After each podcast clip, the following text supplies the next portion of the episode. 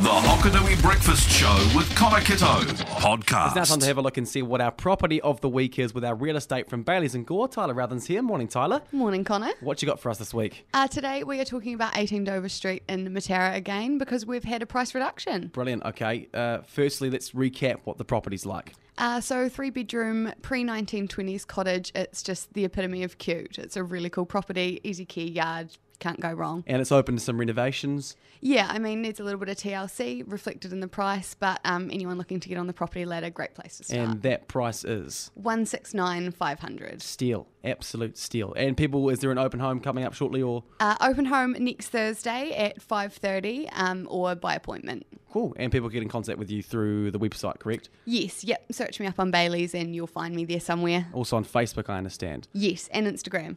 Oh, shit. all over social media. All the important parts. Just search up Tyler Rowthen, then I'm guessing, is it? Or Tyler Rowthen Real Estate Agent? Or Tyler rather than Bailey's. Oh, there you go. Fantastic.